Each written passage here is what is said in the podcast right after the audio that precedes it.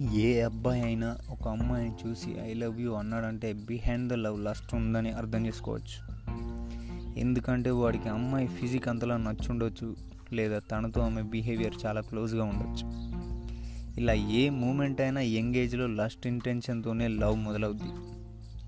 అలాగే అమ్మాయిలు కూడా అబ్బాయిల హైట్ సిక్స్ ప్యాక్ ఉంటే చాలు. వాళ్ళు బెల్లం అయిపోతాడు అమ్మాయిలంతా ఈగలైపోతారు.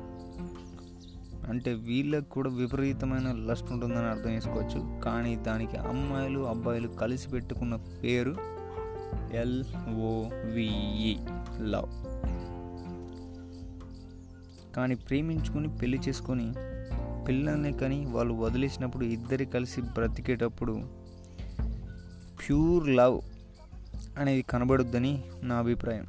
ఎందుకంటే అప్పుడు లస్ట్ ద్వారా ఎక్స్ చేసే పవర్ ఉండదు కాబట్టి.